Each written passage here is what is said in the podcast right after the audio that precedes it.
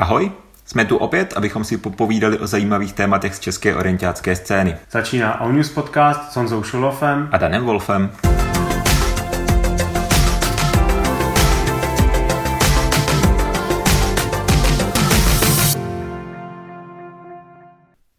Letos jsme si těch radostí zatím moc neužili, ale věřím, že povídání s Terkou Janšíkovou a Tomášem Křivdou o běhání v Keni vám radost udělá. A já už improvizovaném studiu v Turnově vítám uh, Terku Janošíkovou a Tomáše Křivdu. Ahoj. Ahoj, ahoj. Ahoj, zdravím. Díky, že jste přijali uh, pozvání do O News podcastu a strávíte se mnou tady mm, společně večerní chvilku vyplněnou povídáním o jedné africké zemi, o Keni. Uh, já bych se vás rovnou chtěl zeptat, jak um, tenhle ten nápad vzniknul, jak, jak to vzniklo, že jste se dostali v tak početné skupině a jak si to tam užíváte? Tak vzniklo to velice jednoduše. Eh, tenhle rok se, jak všichni víte, koná mistrovství světa v Česku. A vlastně jsme se tak nějak domluvili společně, že by bylo fajn eh, právě odjet na nějakou vysokohorskou přípravu, aby, aby jsme byli v co nejlepší formě a díky tomu, že Vojta s Dýmem už, už na vysokohorské přípravě byli, tak uh, jsme to vlastně furt tak skládali dokupy, že kam se pojede, kdy se pojede. A vzešlo z toho teda, že, že by se jelo do Itenu, do Keni, do nadmořské výšky asi 2400 metrů nad mořem. A vlastně nám trošku pomohl, nebo eh, hodně nám pomohl Šéďa, který, který vlastně většinu z nás eh, finančně podpořil takže se nás tu sešla celkem velká skupina, což je určitě fajn kvůli tréninku. A teď už tady vlastně více jak měsíc užíváme. Paráda. Ty jsi zmínil tu nadmorskou výšku. To je hodně vysoká, přes 2000 metrů. A jak probíhala ta aklimatizace? To je asi možná základ, ne? Toho je to tak, tak eh, je vždycky potřeba se na to dobře aklimatizovat, nicméně je to dosti individuální záležitost a taky záleží, jestli už člověk byl v nějaké nadmorské výšce třeba dříve, což eh, Dým s Bojickem už ten, tenhle delší kemp v Africe absolvovali, takže pro ně to mohlo být jednodušší a zároveň i bylo. A my jsme teda, většina z nás měla zkušenost, co se týče nějaké vysokorské přípravy, jenom s takovou větší dvou 12-denní akcí v létě, loni v srpnu, kdy jsme byli na Štrbském plese, ale přece jenom ta nadmorská výška se nedá porovnat. Tady jsme fakt v těch přes 2000 metrů nad mořem. Nicméně asi po pěti dnech po od příjezdu jsme si dávali už takový testovací uh, trénink, takové AP, APčko, v podstatě v kuse, kde se jenom uh, člověk si kontroloval, jak mu stoupá tepovka jestli jde moc nahoru nebo ne a to nám mělo tak jako ukázat, jestli jsme dostatečně aklimatizovaní, či je potřeba ještě přihodit nějaký den, dva uh, volnějšího režimu.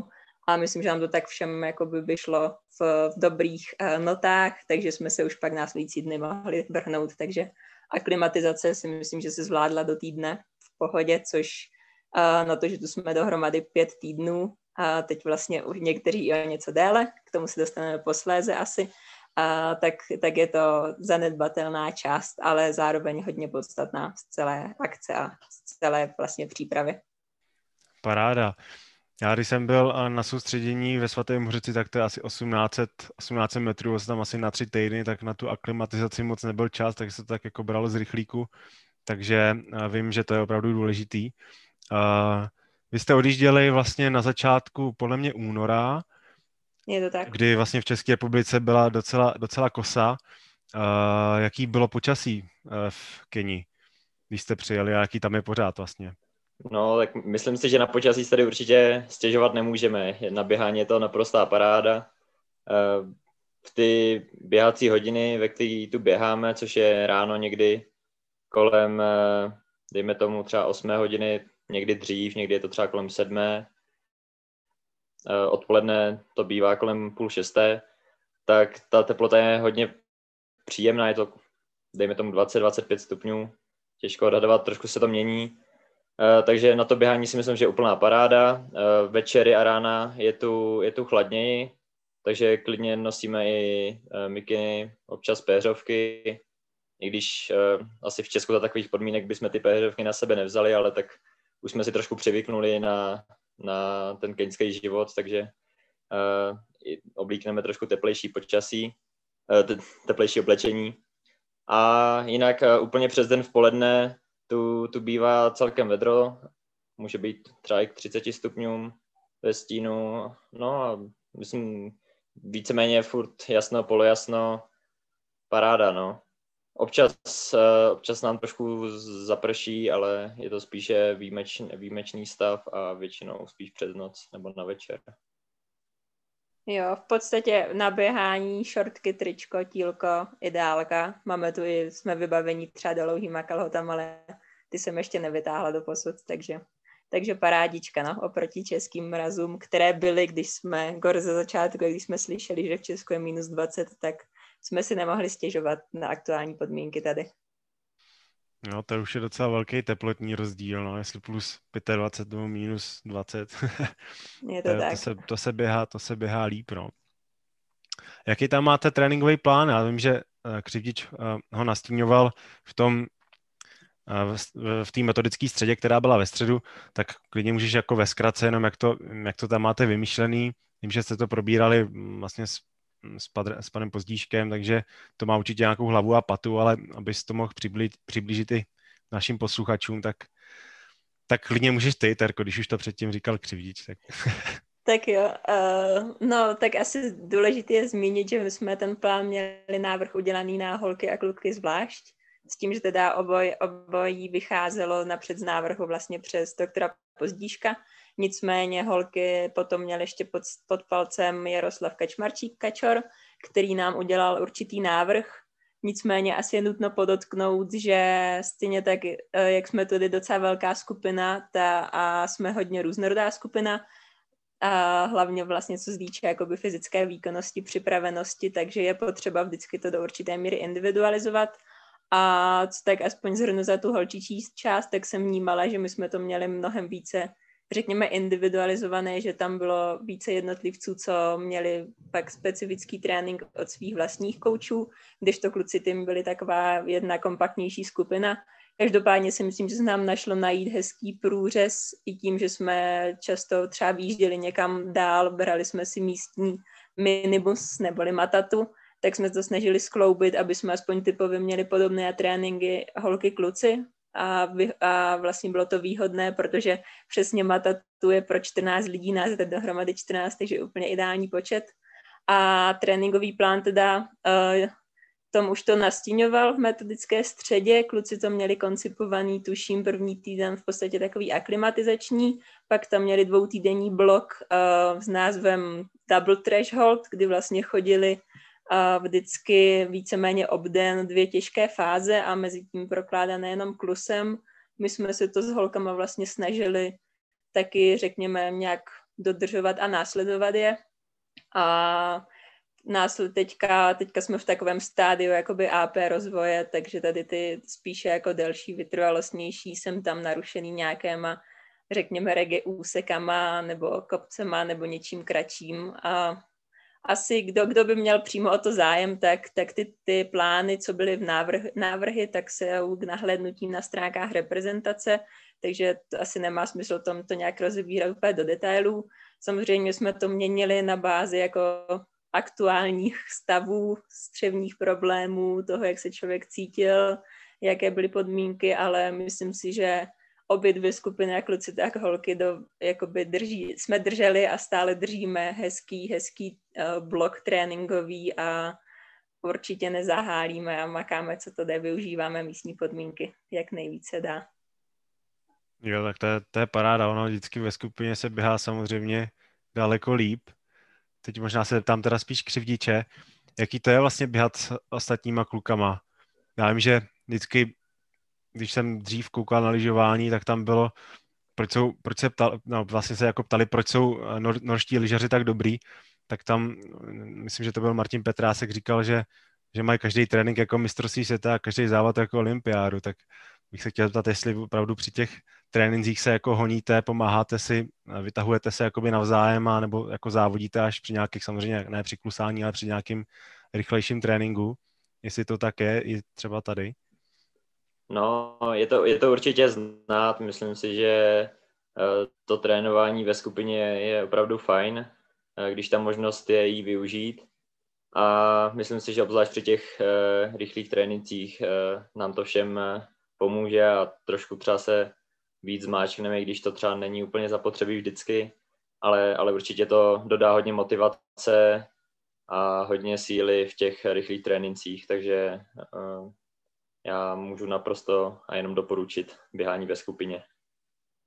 Já si to taky užívám, pro mě je to fajn. A já jsem dřív na to nikdy nebyla zvyklá, začala jsem si užívat teďka, když už jsem v, v oblasti vlastningových a zároveň si to moc užívám tady, kde člověk to fakt hezky skloubí a tahá to, to. Už jenom, už jenom si myslím, že, ta, že to, že chodí ta skupina běhat, tak je často tady podmíněný i tím, že třeba lidi mají problém s tím si dát volno protože co si budeme, ne všichni jsme zvyklí na to běhat dvou fáze každý den. Když jde skupina třeba kluků běhat, tak některým holk, holky tak takzvaně svrbí nohy a říkají si tak aspoň klusa teda půjdem taky.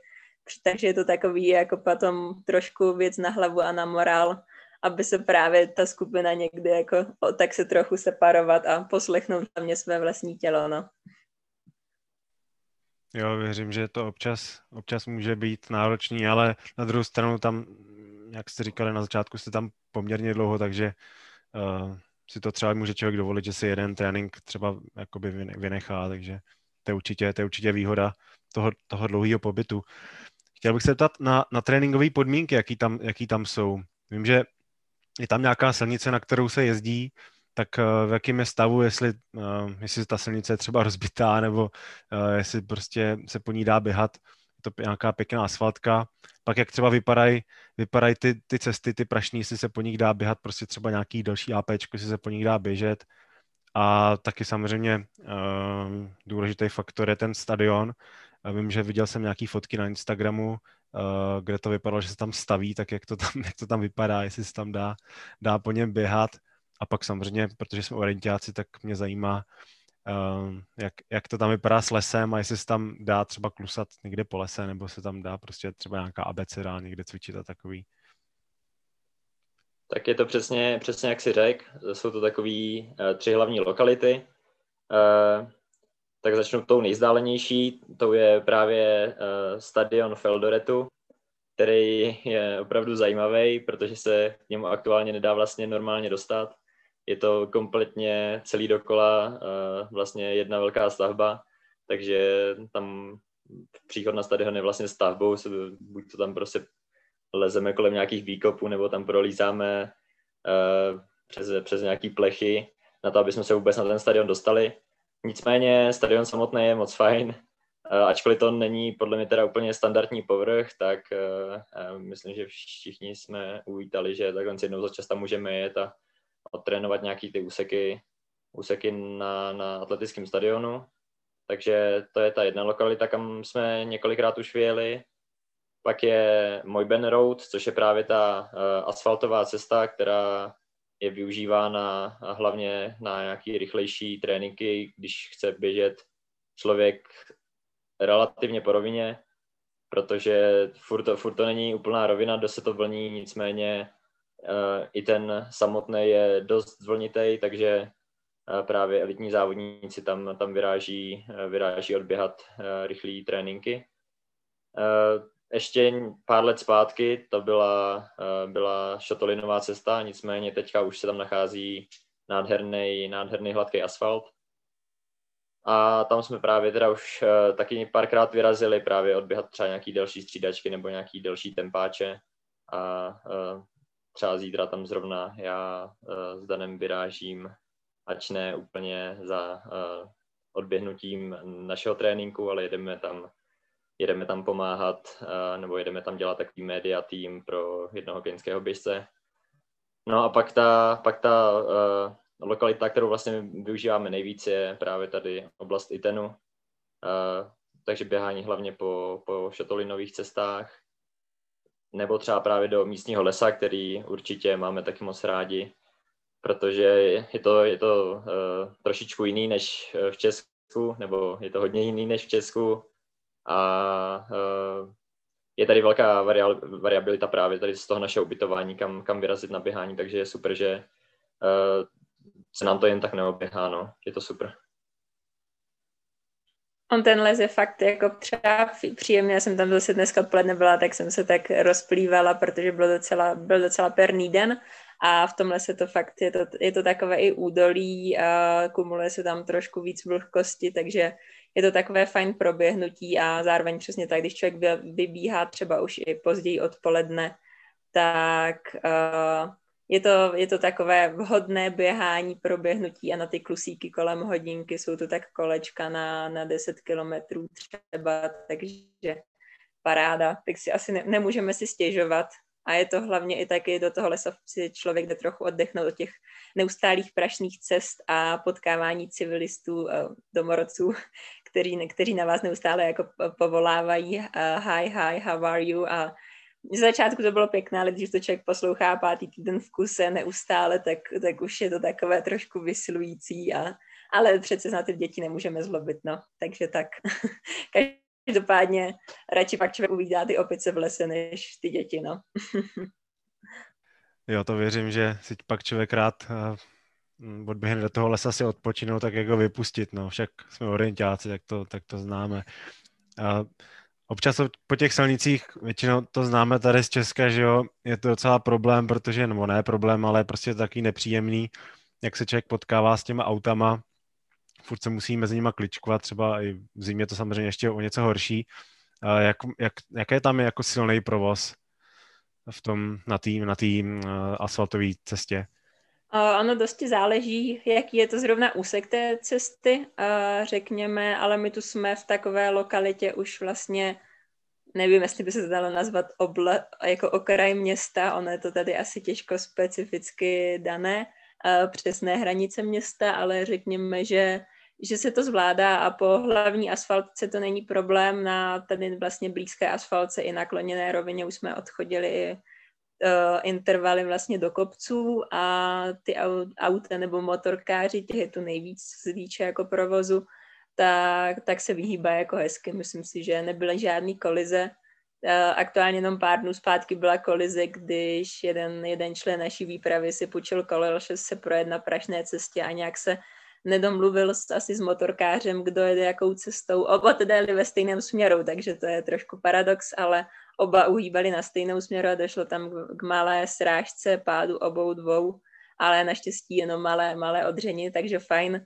Každopádně už jenom první taková věc je, že se tady vlastně jezdí na druhé straně, takže se člověk musí držet vlevo, což bylo taky, když jsme se vydali třeba na výlet, tak my jsme si jako skupinka pěti lidí bez jako řidiče, jsme si půjčili auto, tak hnedka jako první, co bylo, když jsme vyjížděli za křižovatky, tak uvědomit si, že musíme se držet vlevo Každopádně, když by člověk, když jezdíme na tu dráhu do hlavního, nebo hlavního, nejbližšího většího města, to Eldoretu, tak tam je docela velký provoz, skoro přes ten den, takže to je člověk pak rád, že na ten trénink má toho řidiče Matatu a nemusí se tam prodírat sám, protože my, když jsme to projížděli vlastně na vlastní pěst jednou, tak to byly hodně velké nervy a člověk se tam nedostane na rychlost vyšší než 20 km v hodině a některé křižovatky jsme tam prostě stáli pět minut, protože tam nemají žádné semafory, není tam něco jako přednosti zleva, zprava, řekněme. Takže tak, ale na to běhání se to dá. Eh, na prašných cestách jsem tam nějaký jako motorkář, ale, ale v pohodě, vždycky se nějak vyhneme. Tak to jsem rád, že jste tam v bezpečí a že vám nic, nic nehrozí až na šílený motorkáře.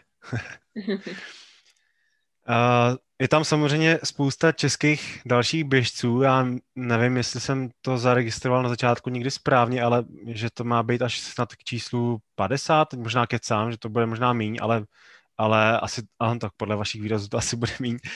Ale myslím si, že nějaký číslo, jako jestli 50 nebo snad 30, možná, že tam bude takových lidí. Ale to je jedno, prostě jestli s takovýma nevím, hobíkama, jako je třeba David Vaš, se občas spojíte a jdete si spolu zaběhat, nebo nebo i s někým jiným? No, je to přesně tak, jak si řekl. Uh, není jich tu teda 50, ale myslím, že kolem těch 30 by to mělo být. Uh, takže um, asi všichni budou znát třeba Jirku Homoláče nebo právě zmíněného uh, hobíka Davida Vaše, uh, se kterými jsme teda párkrát, párkrát jsme s, s určitou částí téhle výpravy nebo těch, těch Čechů, co to ještě jsou, byli běhat na začátku právě s Davidem, nebo teďka v průběhu třeba s Vláďou Marčíkem. Uh, takže uh, občas se tu potkáme, nicméně uh, máme, tu, máme tu všichni trošku rozdílný tréninkový plány, takže že bychom nějako spolu trénovali na, na denní bázi, to úplně ne. Nicméně těch, těch běžců je tu, je, tu, je tu hodně a nejen teda těch, těch českých, ale těch uh, výprav cizinců nebo nejenom výprav, ale i jednotlivců je tu, je tu opravdu hodně. Uh, z orientáků jsme tu ještě potkali, nebo jsme tady byli na společné večeři s Timem Robertsnem a um, myslím, pokud dobře vím, tak se tu nachází ještě, ještě pár dalších orientáků. A z atletický, z atletický špičky uh, je určitě, je, se dá určitě potkat spoustu lidí. Uh, z těch asi nejznámějších třeba pro nás je to Julian Wanders a potom je to spousta, spousta výborných keňských běžců, které ale pokud člověk uh, to nemá úplně nastudované, tak je to těžké poznat. To je jasný, jo. Na zrovna aktuálně probíhá i teda mistrovství Evropy v atletice, takže možná i třeba některé hvězdy eh, třeba teďka před víkendem možná nebo v týdnu třeba odcestovali. Nevím, jestli tam třeba nebyl Ingebrigtsen, myslím, že ten zrovna běžel jenom, eh, jenom jeden z nich, tak Uh, myslím, že loni byl Voj, Vojcek s nima v, tom, v té Africké republice, tak jsou, tak jsou, možná, tak jsou možná tam. Uh, kluci uh, se, myslím, ro, připravovali ve Španělsku v Sierra Nevadě, pokud tím myslím. Okay. Ty jsi zmínil Tima Robertsna. Uh, máš třeba přehled, jestli třeba ostatní týmy, třeba Švýcaři nebo, nebo někdo další se nepřipravuje někde v jiný nadmorský, nebo v, jakoby v nadmorský vejce nějakým, nějakým jiným centru? Máte nějakou informaci? Třeba, třeba Švýcaři, ty aktuálně vím, ti byli ve Francii teďka poslední týden ve Fontainebleau a trénovali tam vlastně v terénech, které jsou, řekněme, dalo by se říct trochu relevantní k, k MS a to, to v podstatě kamenama a tou členitostí. Nejsou to teda takové údolí, co máme v Česku, ale, ale asi vhodné pro ně, nej, pro Švýcarsko nejbližší terény tam jsou takže ti v nějaké nadmorské výšce nebyli, si myslím, ale že jo, co si budeme oni Švýcaři, potom mají individuálně každý tu nadmorskou výšku jiný, co se týče té lokality, kde, kde zrovna bydlí. A nějaké další týmy, já si asi ne, nevím úplně, že by se takhle vydali, vydali přímo jako nějaký národní tým takhle do nadmorské výšky někam trénovat. Ono přece jenom Buďme rádi, že jsme v podstatě stihli uniknout trošku z Česka ještě zavčas, protože aktuálně už bychom se semka nedostali. Vlastně zavřelo se to tuším třeba týden a půl, dva týdny potom, co jsme z Česka odjeli a aktuálně už žádný z Čechů do Keni nemůže přijet teďka, takže věřím, že je možná by to mohlo být Čechů aktuálně vícero, ale není, protože už je to zakázané. Možná se dá, že přijet nějak přes okolní státy, ale ale to je zase mnohem víc komplikací. Co se týče ale těch národních týmů, tak já asi dál nevím, Švýceři, Noři, co vím, tak ti se chystají teďka do Itálie, jako potom ještě část nás na MOK, eh, na vlastně sprintové závody a takový kemp. A potom jednotlivci eh, Ostein z Norska, ten byl společně s Janíkem z Belgie, ti byli vlastně v jeho Africké republice už dříve, teď tam ale už, už se dál nenacházejí. A, a spíš to jsou tak asi jednotlivci, ale přeci jenom ta COVID, COVID uh, doba úplně nenahrává všem těm státům a nenabízím ty možnosti, co jsme mohli, mohli mít my, že jsme vlastně vůbec mohli vycestovat, řekněme, no, takže, takže jsme rádi, že jsme z toho teďka trošku mimo z toho, z toho, co se bohužel děje. Jo, věřím, buďte rádi, že můžete být v klidu, v teple a můžete si vyhat kam chcete a, a, ta, a tak dále. No. Všichni to známe teďka tady z České republiky. A, já vím, že jste se měli vracet vlastně v polovině března nebo na konci příštího týdne, vlastně těsně před Euromeetingem, který byl ale samozřejmě, jak všichni víme, zrušený. Takže tam někdo z vás teda bude zůstávat, zůstávat uh, déle, tak uh, kolik vás tam zůstane, jak dlouho plánujete tam zůstat? No, tak uh, díky tomu zrušenému Euromeetingu, no, Euromeetingu nám to trošku neslo brouka do hlavy. Uh, protože ještě tím teda, že ta situace v Česku nastala taká je teďka s tím lockdownem, tak nám to vlastně naschydlo tu možnost, že tady pobydeme trošku díl. Uh, nakonec se to ještě všechno trošku změnilo. Uh, plánovali jsme tady zůstat přibližně, nebo větší část z těch, co by tu zůstávali, tu plánovali zůstat přibližně do konce toho uh, lockdownu s tím, že Terka s Maxem měli v plánu odletět do Itálie na, na MOK. No, ale nakonec to vypadá tak, že vlastně asi většina z nás odjedeme si právě zaběhat sprinty do Itálie, no. Takže to si to tady v Itenu prodloužíme přibližně o týden a pak vyrazíme, vyrazíme do Itálie. Je to teďka dosti čerstvá aktuální věc v řešení. Eh, přebukovávali jsme lety, ale naštěstí to všechno tak nahrává tomu, že eh, ty podmínky vstupu pro nás z do Itálie jsou úplně v pohodě, není to nic jako zásadního, protože negativní covid test potřebujeme jenom na vstup do letadla tady na území Keni, takže to je v pořádku. A lety šly přeboukovat vlastně taky víceméně bez problémů a jenom jako na, ma- na nějaké malé sankce do placení, ale nic jako zásadního, nemusíme kupovat nové letenky, což je taky fajn, že přeci jenom ty aerolinie jsou v dnešní době docela flexibilní vůči tomu, takže máme lety přebukovány přímo jako s příletem do Miláno, takže do Itálie a vypadá to, že se k nám pak přidá ještě skupina vlastně uh, Repres uh, Česka, co přijedou asi auty, ale je to aktuálně ještě fakt řešení, uvidíme, jak to všechno dopadne. Každopádně máme, máme dobrý pocit z MOKu, který je potvrzený z více stran, že se fakt uskuteční, takže to konečně zavání nějakým uh, orientákem a dobrými závody i tréninky, takže to bude určitě fajn.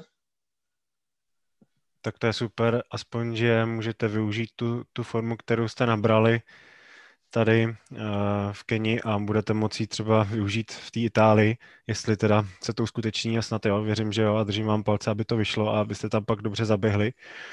Uh, zkusíte třeba využít formu i na nějakých třeba atletických závodech v letošním roce, protože třeba jako v Česku, protože uh, že jo, asi aktuálně to nevypadá moc, že bychom si v Česku zazávodili, zazávodili minimálně do konce března, možná, možná třeba i dubna.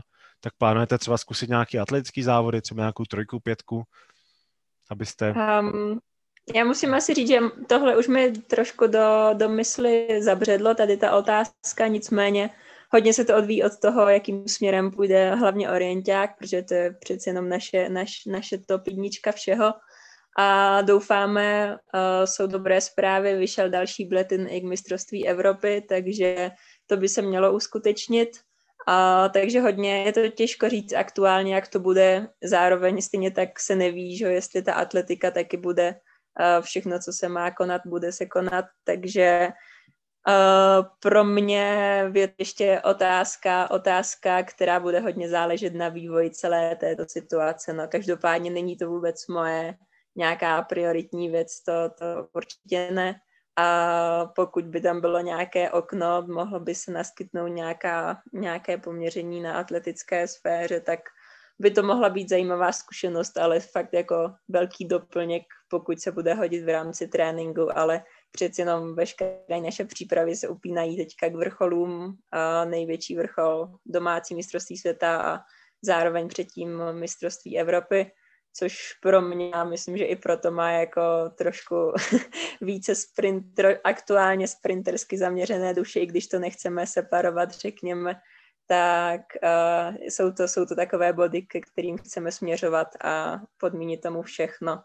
Takže já ani nevím, jestli jsou aktuálně, jak to vypadá, co se týče atletických, uh, atletických plánů a harmonogramů. No, tak uh, za mě musím říct, že to mám asi podobně nastavený jako Terka. Uh, ta atletika mě hodně láká, nicméně uh, prostě to tak máme, že ten orienták je číslo jedna a všechno směřujeme jenom na, na ty hlavní závody. Nicméně byl bych moc rád, kdyby se to třeba v rámci tréninku něco stihnout dalo.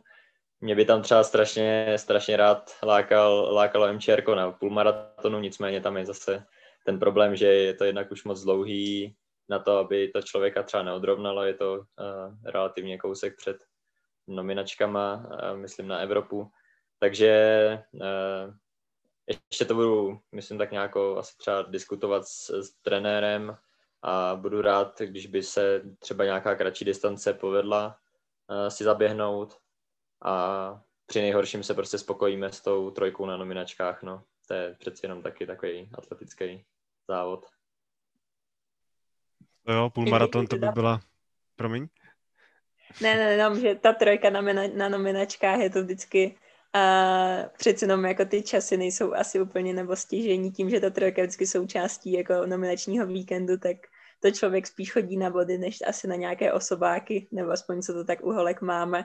Takže pak je to taková, už párkrát mi do hlavy vlezlo, že člověk by aspoň rád někdy zjistil, jaký je vlastně ten jeho osobák, jako fakt osobák, kdy tu trojku běží naplno a většinou v té nabité sezóně těch závodů moc není, takže by to mohlo být fajn, ale přece není to vůbec podstatné pro, pro naši orientáckou cestu aktuálně nějak velice, takže, takže uvidíme.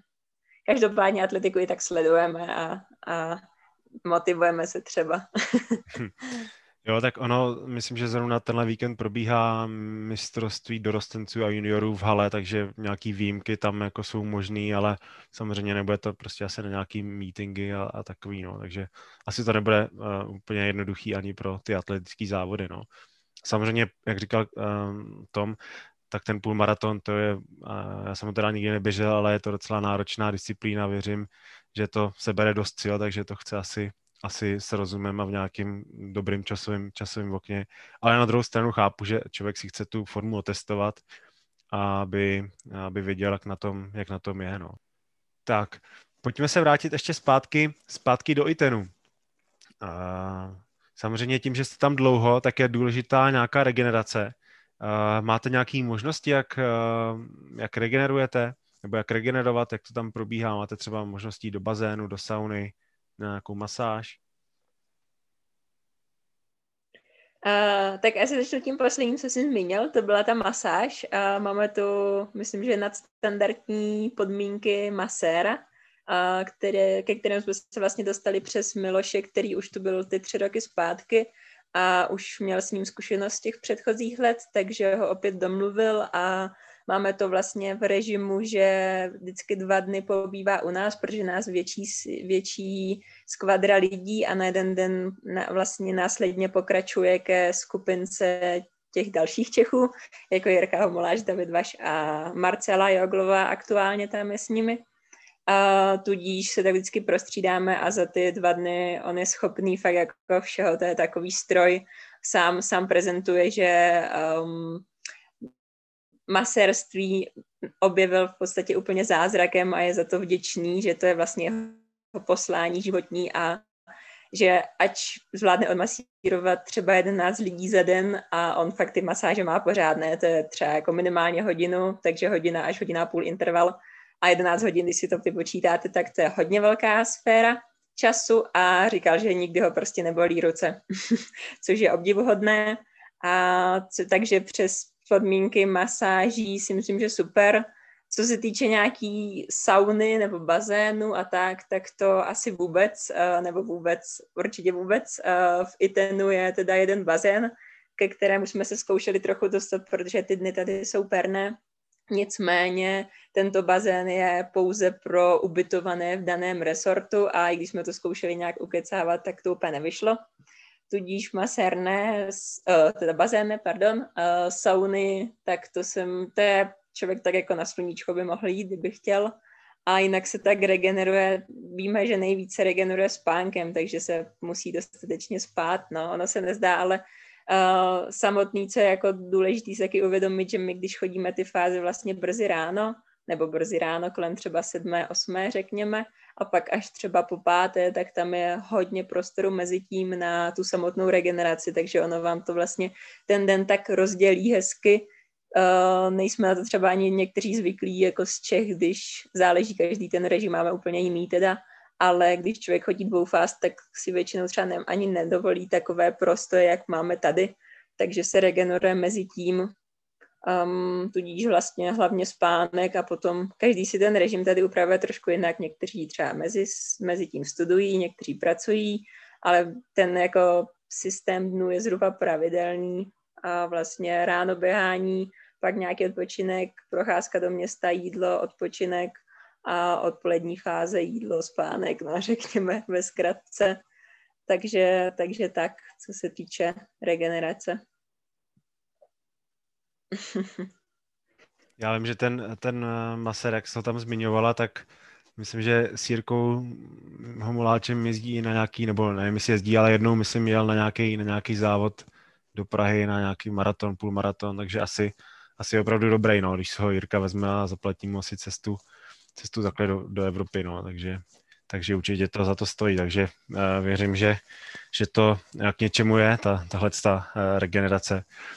Uh, kolik třeba, na kolik třeba takováhle masáž, masáž vyjde a obecně jak je to, jak je to v Itenu, v Itenu drahý. Já nemyslím třeba i to jídlo, který Křivdič zmiňoval, že vlastně vyjde za, na pár korun, ale třeba obecně, obecně nějaké služby a, a takový, jak to tam, jak to tam vyjde cenově. Tak, Ubytování a tak, promiň. Je. Tak náš masér Steven si, si účtuje 500 čilinků za masáž, což je v přepočtu teda asi 100 koruna takže naprosto, naprosto pecká cena, které, které bychom se v Česku ne, určitě nedočkali.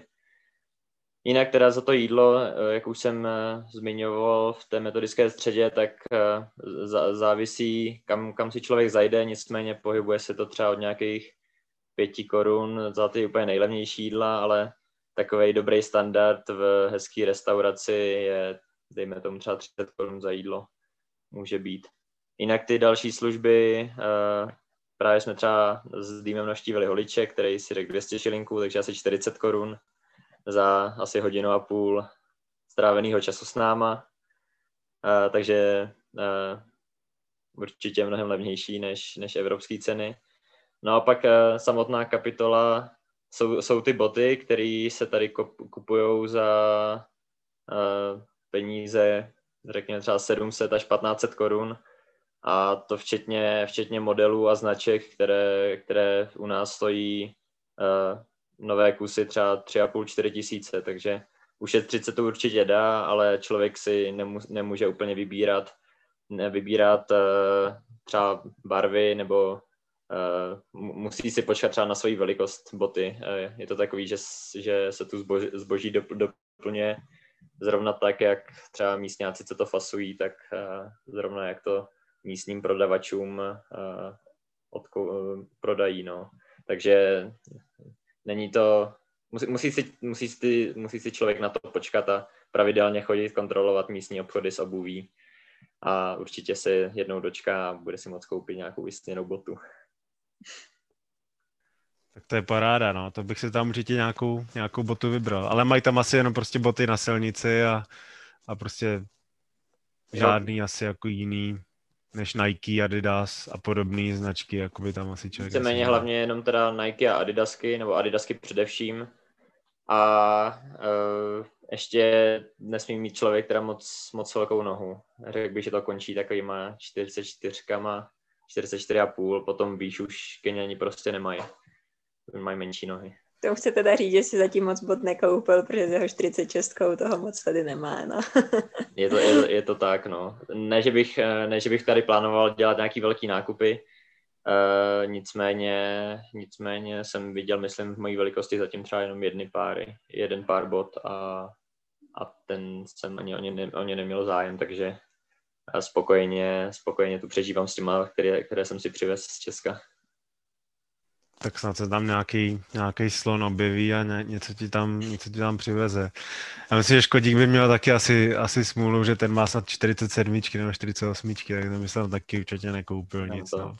to těm, tomu by se prodavač jenom vysmál. No. Je tohle naprosto jako vesmírná velikost nohy.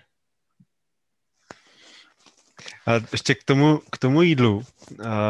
Tím, že tam samozřejmě asi nejsou žádný mm, fast foody nebo prostě žádný jako mm, extra sladký, extra sladký jídlo, tak asi ta hmotnost jde trošku dolů. Já jsem to samozřejmě viděl u, u Miloše na Instagramu, který schodil asi, já nevím, 8 kilo nebo 9, možná ještě víc. Uh, jak to máte ostatní? Kolik jste schodili, nebo jestli vůbec? A Já bych se spíš vrátila radši k tomu jídlu, než té hmotnosti, řekněme. a co to, toho jídla, my si tady v podstatě, jak jezdíme do Eldoretu třeba na tu dráhu, tak jsme měli možnost se vždycky stavit do většího obchodu, dokoupit nějaké zásoby, nějaké suroviny, které se tady v Itenu fakt se hned nedají, třeba jako síry a, a tak, no, mléčné výrobky, řekněme. A, takže vždycky jednou za nějaký týden a půl týden jsme udělali větší nákup a pak to doplňovali menšími, protože jsme si tu i jako malé skupinky, tak jak jsme nějak po ubytování rozházení, tak jsme si vaříme i večeře. Někteří teda neustále drží, drží vlnu navštěvování místních restaurací denodenně, oběd, večeře. Nicméně některé žaludky nejsou na to úplně tak uh, připravené, aby tohle dokázali jíst každý den, takže si právě vaříme a, a já jsem třeba v té vařící skupince a už vznikaly velké šmakulády jako domácí burgery, pici a takové. Je tady, máme tady k dispozici plynovou troubu, což je jako super věc, uh, že funguje, ale už jsme s ní taky měli problémy. Jedna trouba se jí povedlo nějak přetavit vzadu, vzadu drát nějaký, takže málem vybouchla. A další, a další zkušenost byla, že ta trouba opravdu vybouchla, protože tam nakumuloval plyn, který začal nesmyslně unikat, ale naštěstí to jako dopadlo dobře. Um, takže fajn. A co se týče teda, takže i tady přes ty honosné večeře a tak, um, možná kila některých jdou dolů, co si musíme si nalít asi čerého vína, že Miloš takový extrém uh, na hodně věcí, stejně tak jako na tu váhu a hlavně na to, na to schazování kil dolů. Slyšíme tady každodenně, ček, víme neustále, jaká je jeho aktuální váha, řekněme, ale asi si to ne, nenecháváme jít až tak moc k tělu, protože jsou tady lidi, co neustále jsou tam na své váze, někteří jenom tak mírně kolísají plus minus dvě kila, ono taky dosti, že záleží, jestli se člověk, když chodíme běhat na lačno, tak jestli se člověk zváží po tom tréninku přímo, a nebo pak třeba po obědě, že jo, nebo pak večer, ono, ten rozdíl tam je docela velký. A takže je to, je to zase individuální věc, že jo, co se týče tréninku naběhaných kilometrů, tak stejně tak hmotnosti a schozených kil. A myslím si, že je hlavně důležité, aby, aby si každý, každý se vlastně naučil mít rád své vlastní tělo a, a bral to tak jako, tak jak to je důležité si dobře cítit, nemá smysl tady nějak na sílu se snažit schazovat kila, protože přece jenom furt jsme v tréninkovém přípravném období, ne v žádné záv- předzávodní fázi a to tělo potřebuje z něčeho brát a potřebuje mít tu energii, takže pokud bychom tady, je pravda třeba fast foodu ty jako nejsou, ale i tak uh, řekněme místní tuky, uh, tuk, který se tady nosí v kanistrech a jako rostlinný olej, který tu děti nosí nadšeně v kanistrech a používá se na výrobu třeba tradičních mandází, co jsou takové koblížky. Kdybyste měli zájem o větší přiblížení gastro, tak si můžete přečíst jeden z týdeníčků na stránkách Repre, tam je o tom více. Každopádně je to prostě jaká kobliha, co se dělá v oleji, že jo? takže uh, si asi dovedete představit, že to bude kalorická bomba, z které ty kila nepůjdou jen tak lehce dolů, řekněme, no. takže, takže asi tak, no. A... Já ještě můžu teda doplnit, jenom pro ty milovníky fast foodů, že přeci jenom, když by někdo měl opravdu zájem, tak po tréninku na dráze Feldertu je možnost si zajet do KFCčka už, už návštěva proběhla, takže všechno v pořádku, evropský standard.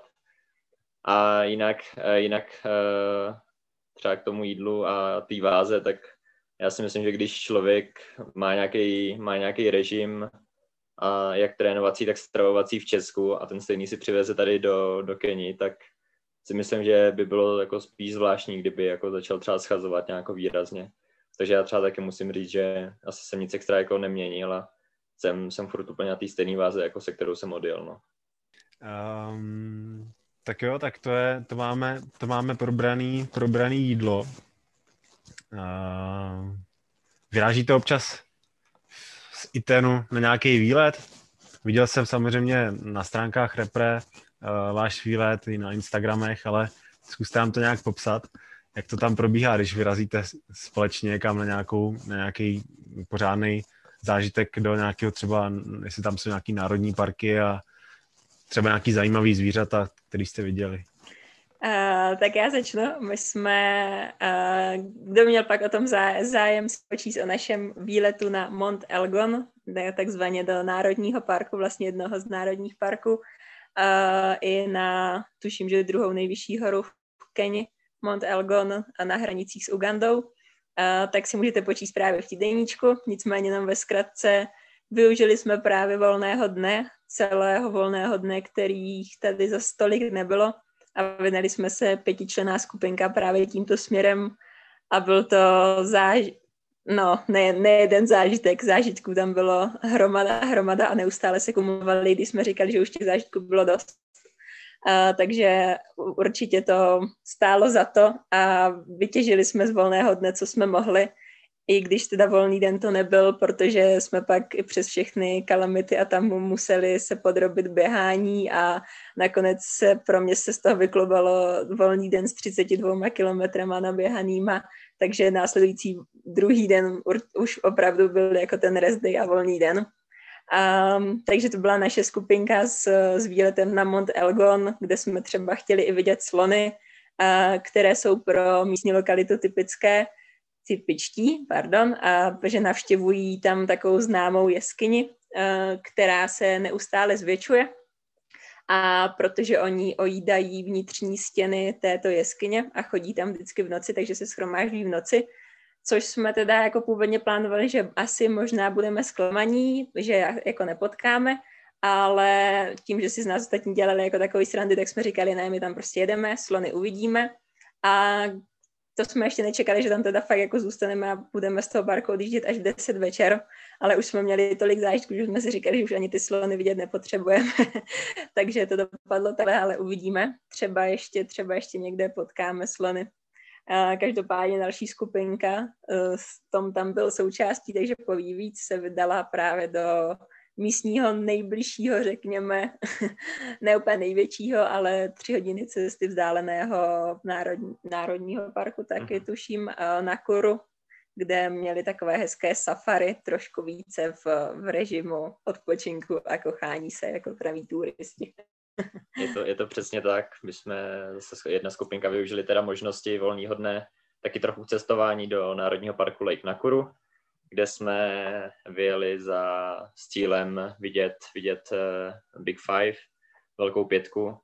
Mm, povedlo se nám vidět uh, žirafy, zebry, uh, antilopy, želvu, hodně zvířat, bylo to moc pěkný, a zajímavý zážitek, nicméně, jelikož, jelikož mám cestování rád, tak právě i teďka takový přechod, přechod mezi uh, takovýma dvouma trénink, eh, vlastně teďka v tom aktuálním přechodu, kdy, kdy máme toho tréninku trochu míň, tak eh, jsem se rozhodl s Jonášem, že si vyrazíme ještě do, do teďka nevím si Národního parku nebo přírodní rezervace Lake Baringo. A musím říct, že tam to bylo taky moc fajn. Eh, vlastně jsme tam jezdili po lodi na tom jezeře a viděli jsme desítky krokodýlů spoustu zajímavých, eh, zajímavého ptactva a nevím, určitě hodnotím jako velice, velice zajímavý výlet, protože toto jezero se právě nachází ve velké příkopové propadlině, které, která se nachází vlastně hnedka vedle, hnedka vedle Itenu, v nadmořské výšce asi o 1200 méně než, než právě Iten, takže jsme tam užili, užili hodně teplého počasí, a trošku, trošku jinačí fauny a flory oproti, ta, eh, oproti tomu, jaká je tady v Itenu. Ale ono se nezdá, ale třeba i tady v tom lese vlastně je možné spatřit docela uh, velké grupy opic a takže je to fajn, že si myslím, že už každý účastník tady viděl nějakou opici, což si myslím, že je hezké, tak jen tak ve volné přírodě běžet a najednou vidět nad váma úplně velkou rodinu, třeba desíti opic a, takže to je pěkné. A pak, když my jsme právě třeba byli v tom uh, Mont Elgon parku a pak jsme řešili problémy s autem a čekala nás dlouhá běžecká cesta pralesem a na každém rohu byla opice, tak už jsem říkala, už, už nepotřebuji vidět žádnou opici, už fakt ne, že ono se to nezdále. Člověku se hodně některé věci tak jako uh, zevšední trošku. Nicméně jinak tady pak v Itenu, kromě opisy, tam máme klasické uh, ovce, krávy, kozy a potou zatoulené psy, no. Takže jako žádná, žádná úplně velká rarita, ale ty opičky jsou fajn. tak to je paráda, že tam máte uh, takovéhle zážitky z cest a není to jenom o, o tom běhání, ale že tam je prostě i další, další věci, které si člověk prostě bude pamatovat asi celý život, no, ale to je paráda, že si tam odvezete takovéhle, takovéhle zajímavosti. A neměřili jste náhodou katastr, jak, má, jak je velký fitenu? Teďka probíhá v Česku populární soutěž eh, běhy katastry, tak jestli víte, jak ten váš je velký. No, já mám takový tušení, že, že někteří uh, jedinci by to třeba eh, dokázali oběhnout, že je to jako, že je to jako v lidských schopnostech, nicméně uh, myslím, že v rámci tréninku se nám to úplně do plánu nehodí. Nicméně vím, že, že hranice právě jako řekněme okresu nebo tady nějakého správního území nejsou zas tak daleko od Titanu, takže odhadoval bych, že, že zvládnutelný to bude, nicméně, nicméně osobně se o to asi pokoušet nebudu. Uvidíme, jestli třeba Miloš si ještě na rozloučenou nedá nějaký, nějaký. Jo, jo, to by to nebyl on. tak uvidíme, budeme se budeme koukat na stravu a třeba se tam něco objeví. A, tak jo, tak pomalu se, pomalu se blížíme uh, ke konci. Já mám ještě poslední, poslední dvě otázky, uh, no, poslední dvě věci. Jedna z nich je uh, tvůj, Tome, přestup do Kalevanu Rasty. Uh, tak jenom ve zkratce, jak to, jak to probíhalo to jednání a jak se těšíš na tuhle tu novou výzvu, případně uh, jestli máš třeba i uh, naplánovaný nějaký závody na letošní rok za tento slavný finský tým? Tak já teda jenom abych upřesnil, tak jsem přestupoval z Tulinge, ze švédského oddílu, kde jsem byl naprosto spokojený. Určitě nepřestupuju z toho, že by, že by se mi tam už něco nelíbilo. Jedině snad to, že, že právě mám třeba trošku vyšší osobní výsledkové ambice být právě v nějakým elitním oddílu.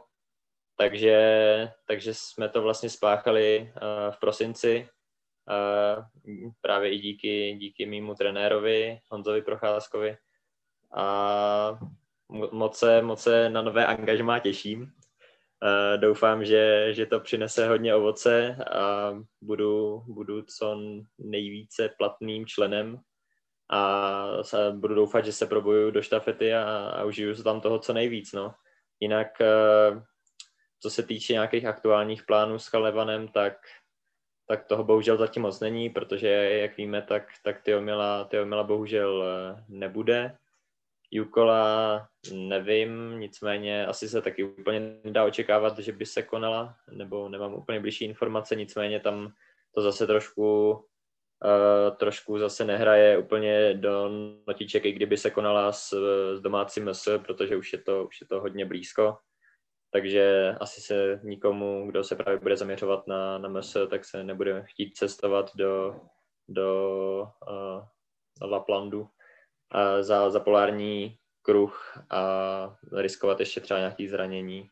Takže aktuální plány moc nejsou, nicméně s klukama jsem v kontaktu a, a budu doufat, že se co nejdřív s nima potkám a budeme budem moci spolu pořádně zatrénovat a směřovat to k nějakým, nějakým štafetám.